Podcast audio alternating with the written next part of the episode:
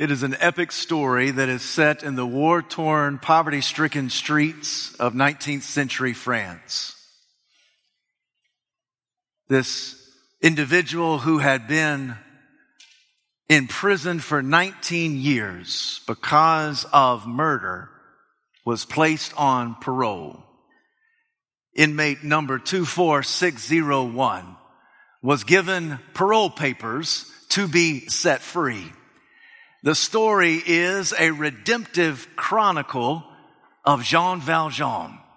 When Jean Valjean received those parole papers, realizing that they would mark him forever as a social, social outcast, he broke parole and ran on his own. He was relentlessly chased by the officer Javert. One night, he, he sought the safe shelter of a benevolent bishop. And this hardened criminal repaid that benevolent bishop by stealing some of the sacred silver. The local police caught him, returned him to the parish, and the priest shocked Jean Valjean by lying to the police saying that that silver was not stolen, it was a gift. In fact, this man had left the premises with not all the silver that was intended for him.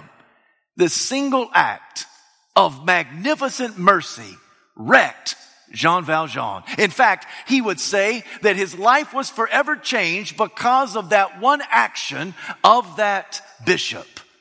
And such is the beginning of Victor Hugo's work, Les Miserables. A single act of magnificent mercy can radically transform the life of one individual. That thought is not original with Victor Hugo. No, some 2,000 years ago, Jesus demonstrated one single act of magnificent mercy, and it changed the course of history for all mankind. This morning, I invite you to take your Bible, turn to the Gospel according to Mark chapter 10. As today we continue in our sermon series of this great Gospel, I will be reading from Mark chapter 10, verses 46 to 52. Once you found your place in sacred scripture, please stand out of reverence to the public reading of God's holy word. As this morning, I want to preach to you a message simply entitled, I Want to See. Mark chapter 10, let me begin at verse 46. Then they came to Jericho. As Jesus and his disciples, together with a large crowd, were leaving the city, a blind man, Bartimaeus, that is, the son of Timaeus, was sitting by the roadside begging. When he heard that it was Jesus of Nazareth, he began to shout, Jesus, son of David, have mercy on me. And many rebuked him and told him to be quiet. But he shouted all the more, son of David, have mercy on me. Jesus stopped and said, call him. So they called to the blind man, cheer up on your feet. He's calling you.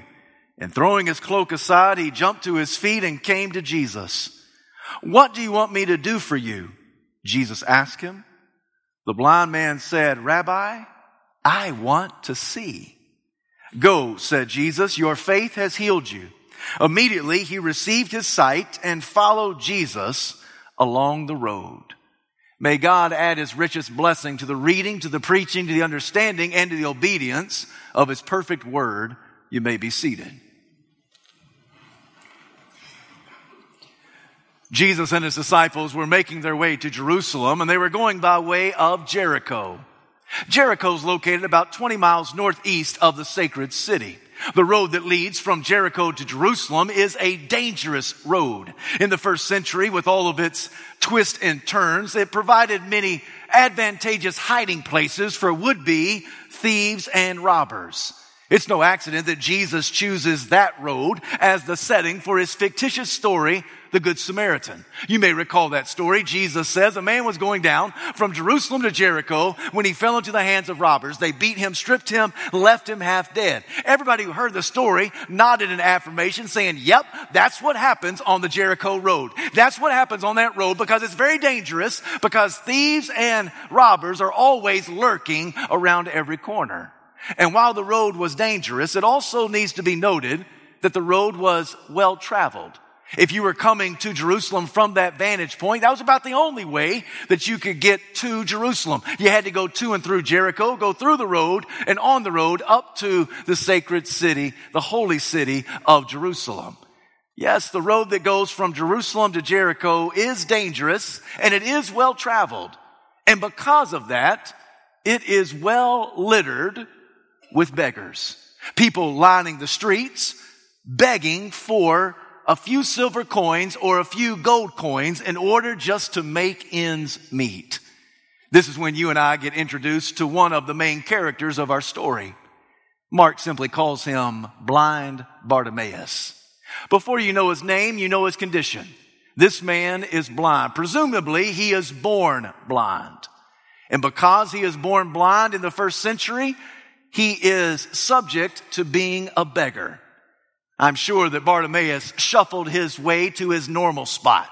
The place along the road where he always went to sit and beg. He plopped himself down and he waited.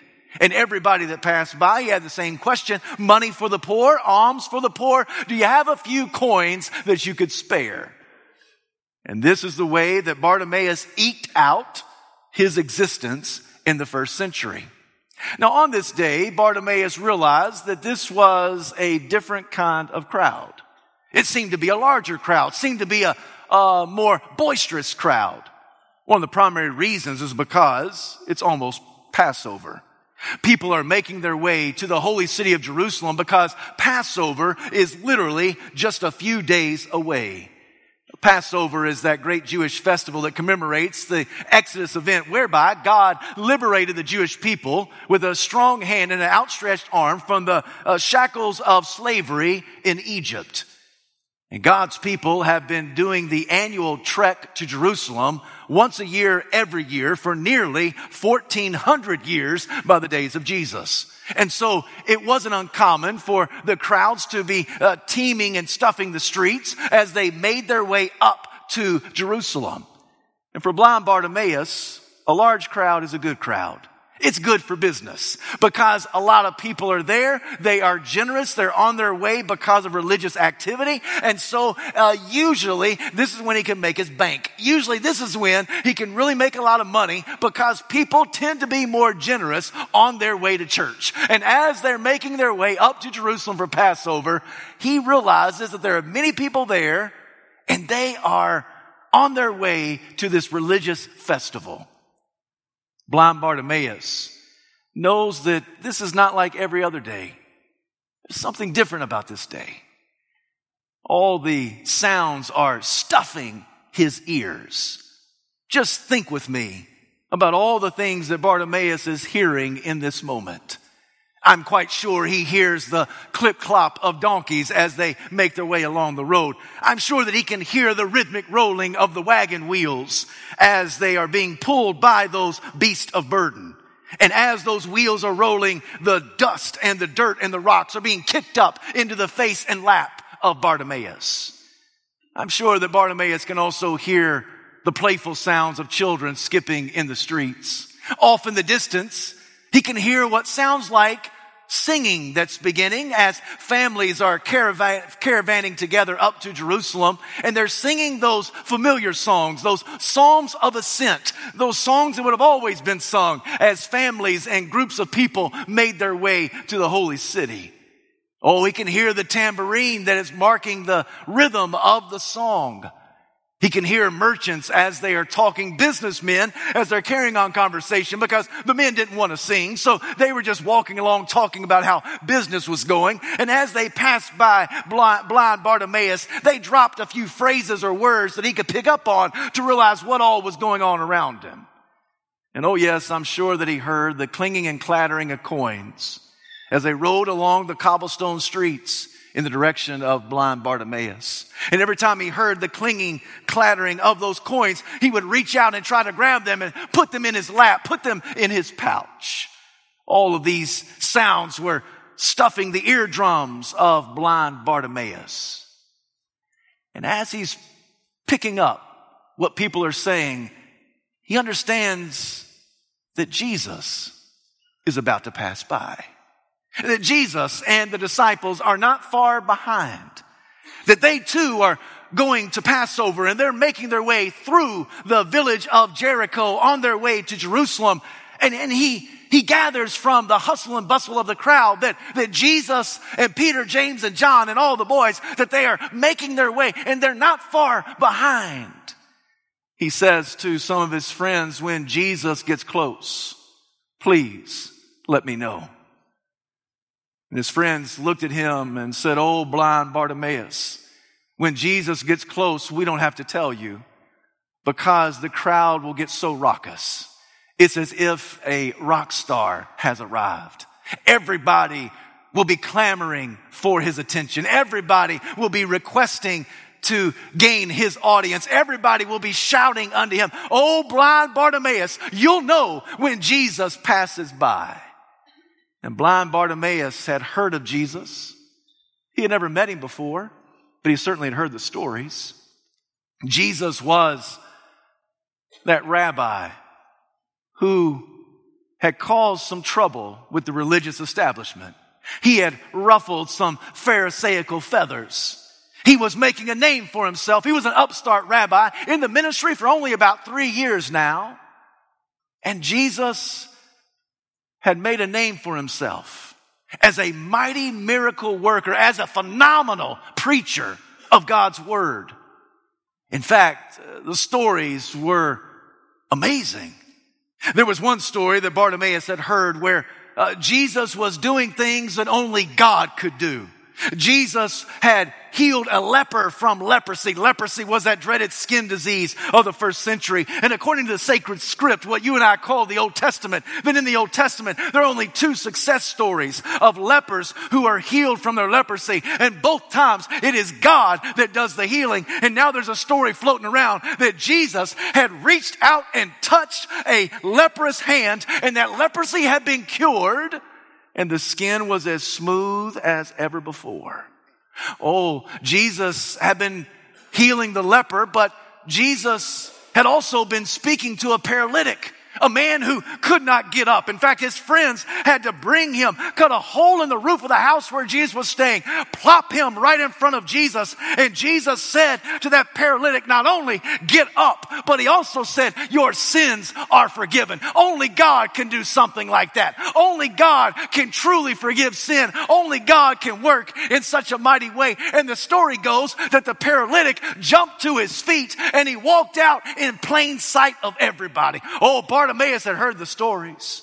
He knew that this Jesus who was about to pass by was one who had made a special trip to the Gerasenes to interact with a lunatic, demon possessed man named Legion. And, and the story goes that, that Jesus got there and, and this demon possessed man was then made sane again. And the demon possessed man was one who was now in his right mind. And he was one who was going around everywhere telling anybody who would listen about this one named Jesus. All the stories are flying around.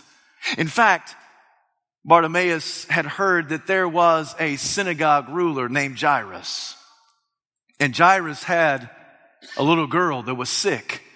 And instead of getting better, she got worse and she died. And Jairus, the synagogue ruler, broke rank he went outside of what was culturally acceptable. He sought the guidance and the advice of Jesus. He implored Jesus to come to his house. And this is what the story says. The story says that Jesus walked in the house. Everybody knew that Jairus' little girl was dead. And then momentarily, Jesus walks out of the house and mom and dad and everybody are so excited and they're so thrilled. And then the little girl, the 12 year old girl, she came walking out of the house. Y'all must have heard the story before because y'all aren't very excited. But for blind Bartimaeus, this was an amazing story. This is a story of Jesus. And when he puts all these stories together, he's realizing that this Jesus who's about to pass by, he's doing things only God can do. So you tell me when Jesus passes by. Oh, yo, you, you tell me when Jesus is in my neck of the woods. You tell me when Jesus is about to pass by, because I'm going to try my best to get his attention. Scripture says that Jesus passed by. And blind Bartimaeus screamed at the top of his voice, Jesus, son of David, have mercy on me. Friends, that is a mouthful. Jesus, son of David, have mercy on me. It's interesting to note that this is the last miraculous healing story of Jesus in Mark's gospel. It's the last one. This is also the only miraculous healing story in Mark's gospel where the name of the one healed is given to us. Every other miraculous healing story in Mark's gospel is anonymous. This is the only one that's tied to a name, the man's name, Bartimaeus. Now you may sit there and think, but wait a minute, Pastor, you just referenced the lunatic named Legion. Wasn't that his name? That wasn't the name his mama gave him. That was the name that the demons called him. That wasn't really his name. The only one that we know the true name and the true identity to is this blind man named Bartimaeus. And in Mark's gospel, this is the only time that anybody ever references Jesus as son of David. There are other gospel writers who employ that term frequently. But for Mark, this is the one and only time that anybody ever says that Jesus is son of David. That phrase, son of David, has rich Old Testament overtones to it. For many of the prophets, Isaiah, Jeremiah, Ezekiel, they all declare that when Messiah comes, he will be of the line and lineage of David. He will be the son of David. In fact, there was even a popular belief and a popular thought that when Messiah comes, he will be a descendant of David. So that when Jesus, in the very next chapter, makes his way into the city of Jerusalem, they will wave palm branches, put their cloaks and palm branches on the ground, and they will shout, Hosanna, blessed is he who comes in the name of the Lord, blessed Is the kingdom of David. So even there, they are declaring that Jesus is the long awaited Messiah. He is the one that the Old Testament proclaimed, and he's here in living color, live in our very sight. And Jesus is here as Son of David. What Mark is telling us is what Peter had confessed and heaven had confirmed. Bartimaeus has now concluded that Jesus is son of David. He is Christ. He is long awaited Messiah. How else do you explain it? Just look at what he's doing. Listen to what he's saying. Only God in the flesh could be doing these things and saying these things. Only the Messiah could fit this bill. This must be Jesus, son of David. And then Bartimaeus says, have mercy on me. That word mercy means kindness, compassion, sympathy. In fact, it is one of the few words that consistently describe God in the Old and New Testament. It's a word that describes not only his attitude, but also his activity. He is merciful in attitude. And God is merciful in his activity so that his sympathy always leads to service. That how he approaches his people uh, in attitude impact the way he treats his people through action. That God is merciful. Just take, for example, the Old Testament, the book of Psalms. In the 150 Psalms, on at least seven occasions, the author of those Psalms cries out, have mercy on me, O God. One of the most famous places is, uh, is uh, Psalm 51. After David's escapade with Bathsheba, he's confronted by Nathan the prophet. Nathan says, you are the man. David retreats into his study and he pins in brokenness Psalm 51. Have mercy on me, O God, according to your unfailing love, according to your great compassion, blot out my transgression. That word mercy is actually a verb. I want you to mercy me. I want you to have mercy upon me. Please have sympathy towards me, not because of my action, because my action is filthy. I want you to have sympathy towards me because that's your demeanor. Please be compassionate. Please help me. Please be kind towards me. This is how the psalmist routinely cries out to God, Oh God, have mercy upon me. That's very consistent in the New Testament. In a place like Ephesians chapter 2 is the apostle Paul who says God, who is rich in mercy, has made us alive in Christ Jesus.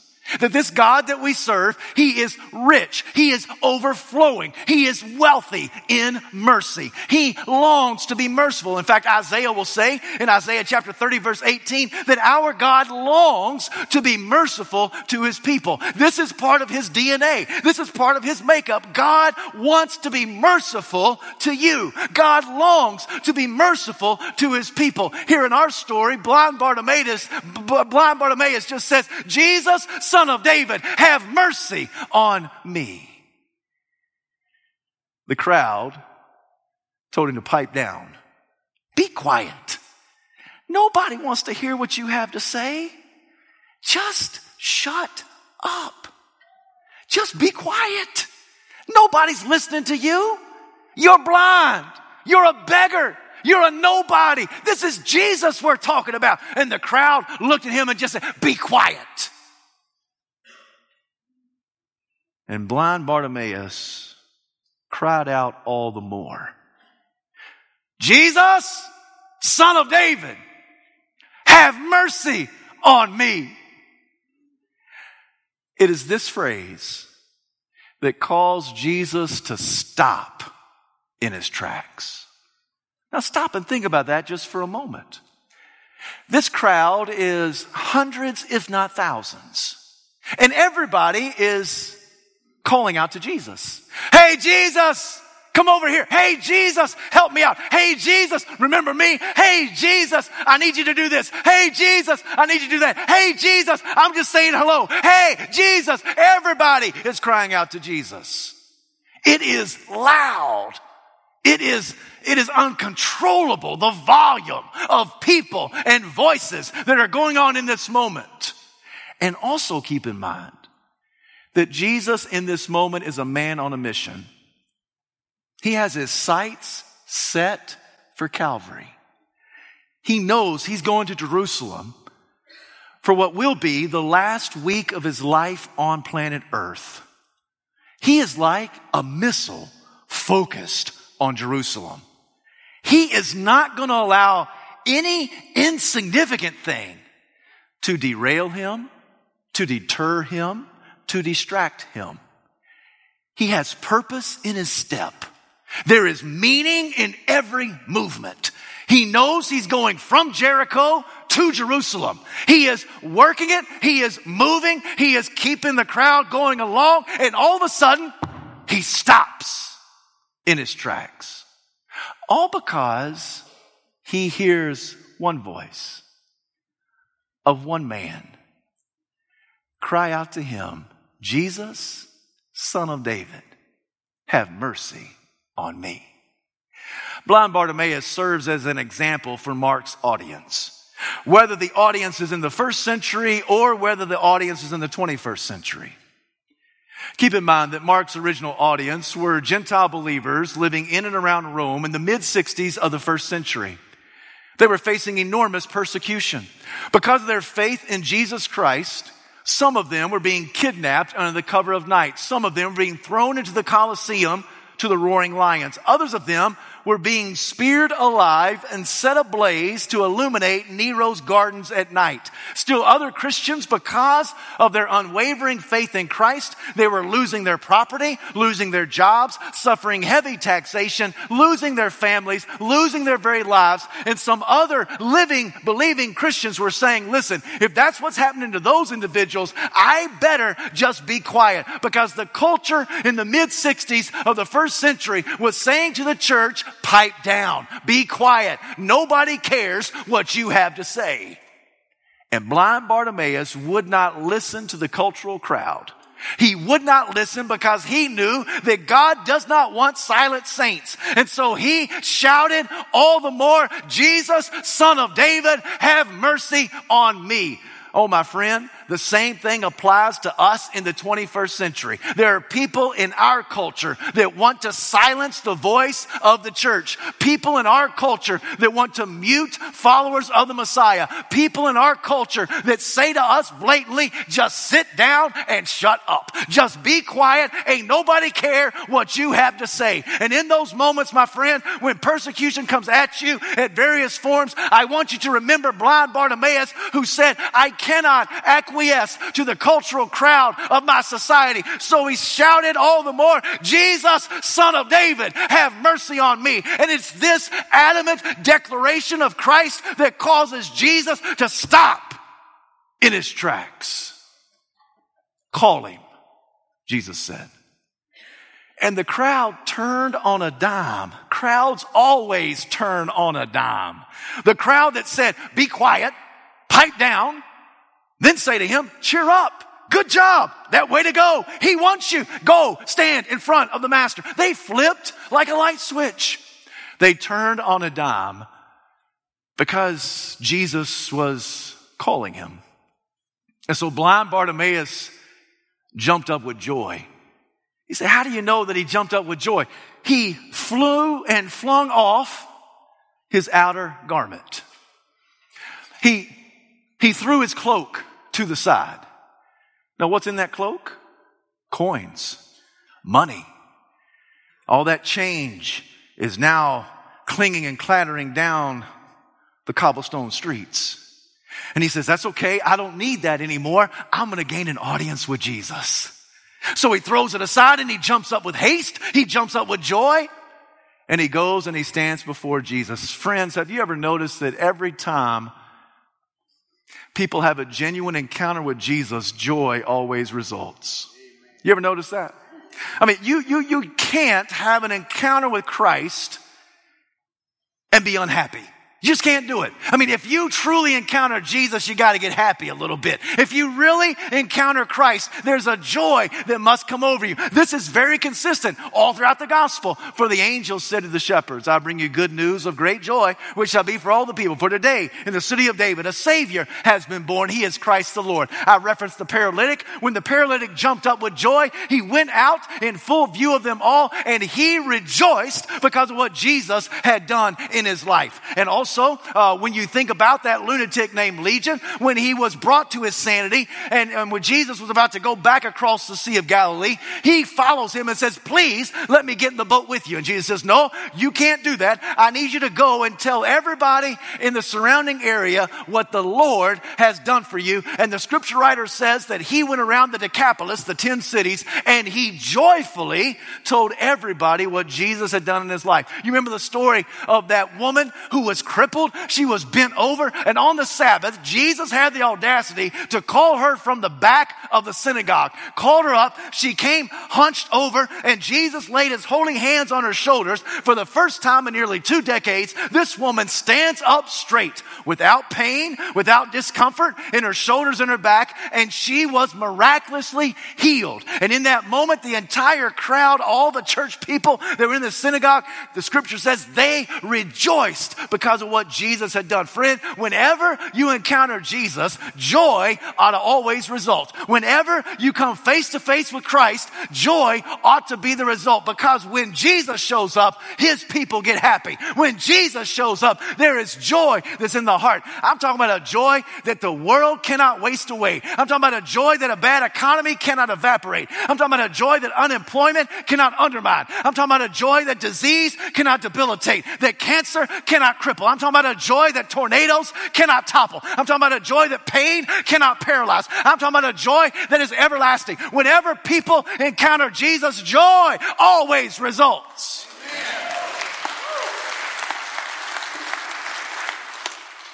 With joy, blind Bartimaeus got up and he went and stood in front of Jesus. And Jesus asked him, What do you want me to do for you?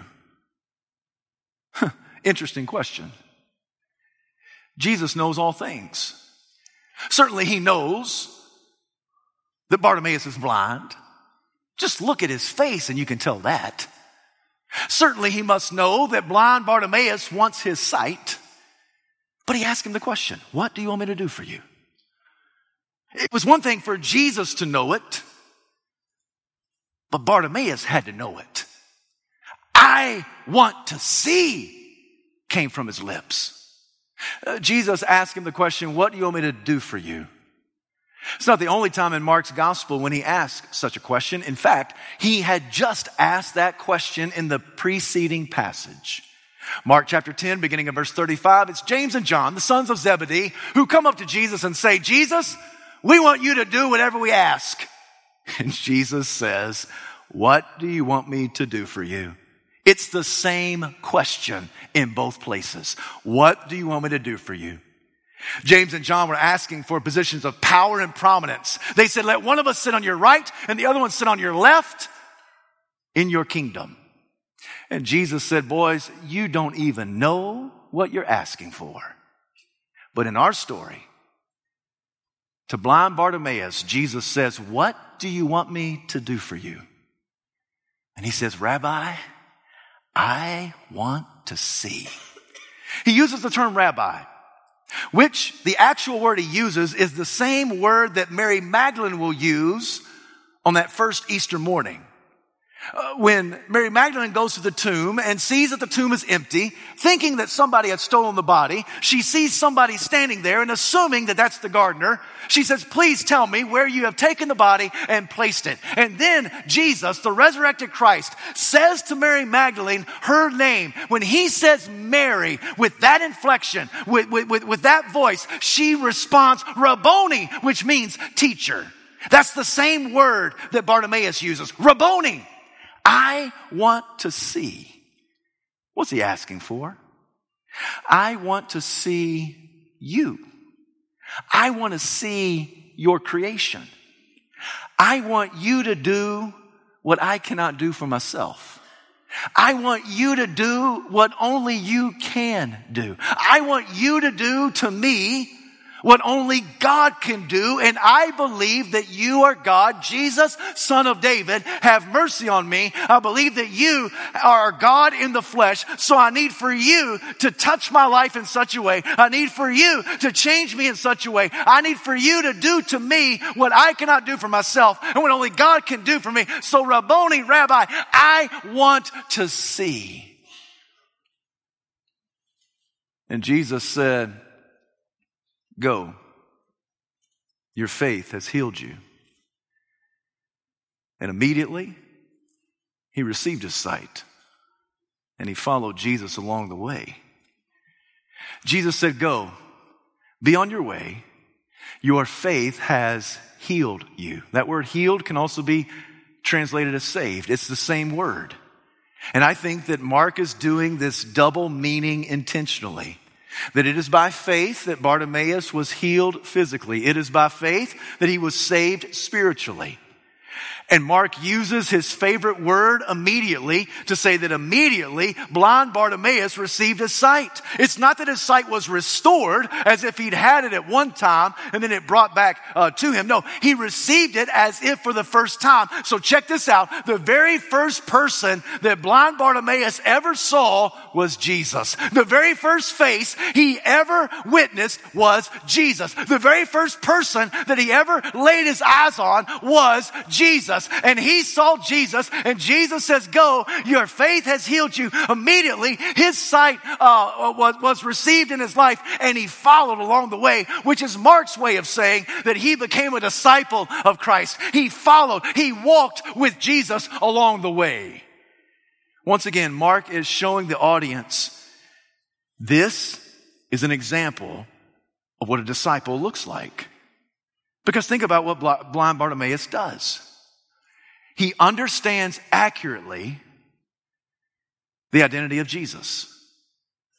He responds immediately to the call of Jesus.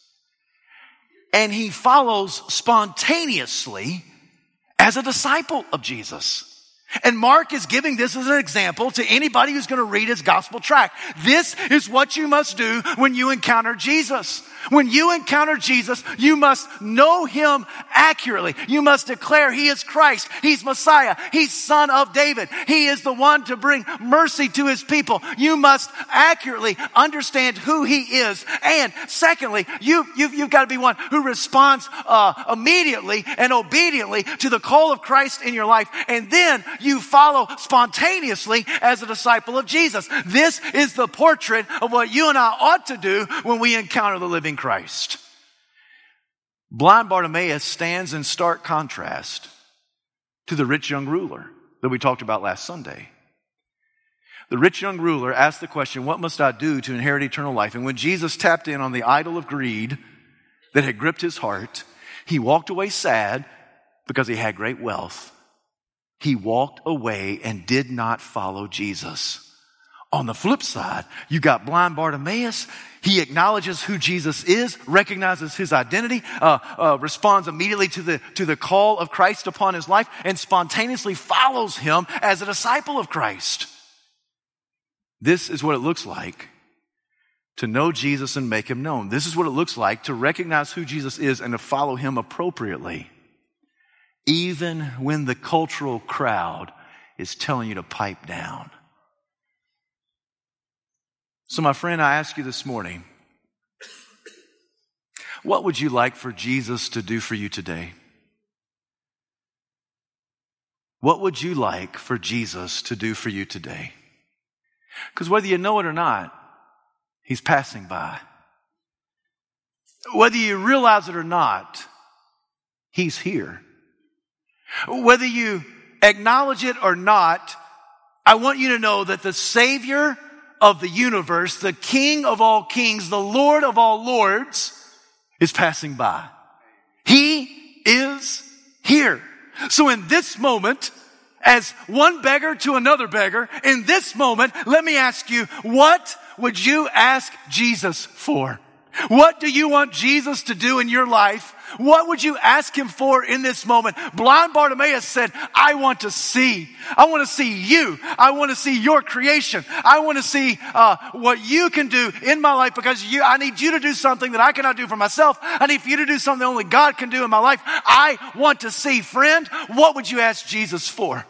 In this moment, would you ask Jesus, Jesus, I ask you to forgive me of my sin. Jesus, I ask you to um, mend my marriage. Jesus, I ask you to rid my body of cancer. Jesus, I ask you to heal my spouse. Jesus, I ask you to save my son. Jesus, I ask you to rescue my prodigal daughter. Jesus, I ask you to give me that job. Jesus, we ask you to give us that child. Jesus, I ask you to help mom and dad stop fighting. Jesus, I ask you to help me with the algebra test. Jesus, I ask you to to help me get on the baseball team. Jesus, I ask you uh, to give me that promotion. Jesus, I ask you to do the impossible in my life. Jesus, I ask you to help me with the sin that so easily entangles me. Jesus, I need for you to show up and show off, friend. What would you ask Jesus to do in this very moment? If Jesus is passing by, which I think he is, if Jesus is here, which I know he is, if Jesus is coming in our direction, which I'm confident that he is, what would you as the beggar. Say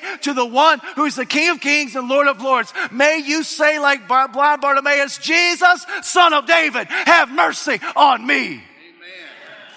If you could ask for anything, what would it be? If you could ask Jesus for anything today, what would it be? Blind Bartimaeus received his sight. He followed Jesus along the path. And Jesus made his way into Jerusalem. By week's end,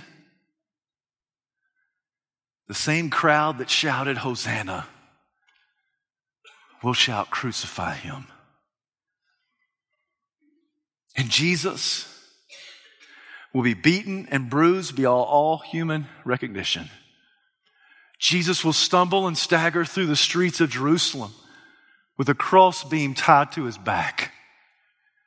Jesus will make his way up the skull shaped hill called Golgotha. And there Jesus will be stretched wide and raised high for your sins and mine, friend. That's mercy. Jesus will writhe in pain. Jesus will declare, my God, my God, why have you forsaken me? Into your hands I commit my spirit. It is finished. He will declare that the job is done, mission accomplished. He will bow his head and give up his ghost. He will die for all of your mistakes, past, present, and future. He'll die for all your failures, past, present, and future. He'll die in your place so that you might live. The innocent one will be declared guilty so that we who are guilty might be declared innocent. Friend, that is mercy. And on the third day, Jesus will be raised from the dead with all healing power and victory in his hands. Friend, that's mercy. Amazing grace. How sweet the sound that saved a wretch like me. I once was lost, but now I'm found. I was blind, but now I see. Friend, one single act of magnificent mercy can radically transform the life of one individual. What Jesus did on the cross in our place can radically transform who we are and who we serve. It can radically transform transform how we live life and where we're going after death. It can radically transform everything that we do. One single act of magnificent mercy. This morning I ask your friend, do you need the mercy of God? Do you need the mercy of the Lord Jesus Christ? Do you need kingly kindness in your life? Do you need Christological compassion in your life? Do you need sovereign sympathy to be displayed in your life? Do you need for God's mercy to come in your life and in your marriage and in your family and in your church and in your community? Do you need for God's mercy to be unleashed upon you? If you listen closer this morning, I think you can hear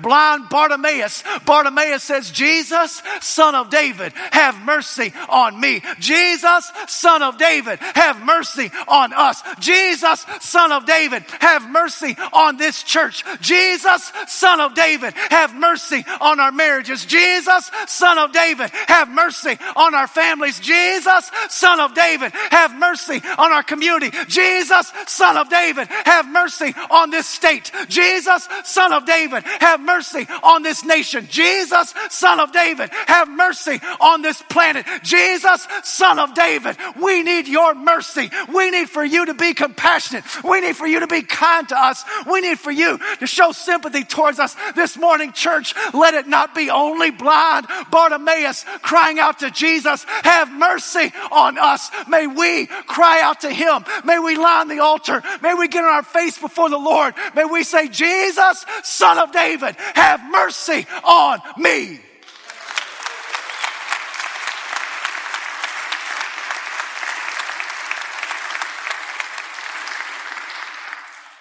Heavenly Father, we bow before you.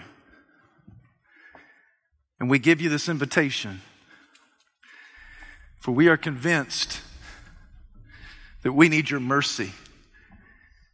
It's fresh each morning, and we need it today. There is somebody listening to my voice who's never accepted Jesus Christ as Savior and Lord. And today I pray for their massive, merciful salvation to be revealed. Please, oh God, Open their eyes unto your salvation. Please, oh Lord, draw them unto yourself. Please, Lord, help them to walk down this aisle, take a minister by the hand and say, I need that forgiveness. I need that Jesus to fix me. There's somebody here needs to respond in faith. But Father, I'm also convinced there are many believers who are beggars along the street. There are many believers who are here today and we say, God, we need your help, and we need your healing, and we need your mercy. So, Father, please hear all the beggars today as we simply cry out to you and say, Jesus, Son of David, have mercy on us, for we want to see. In Jesus' name we pray. Amen.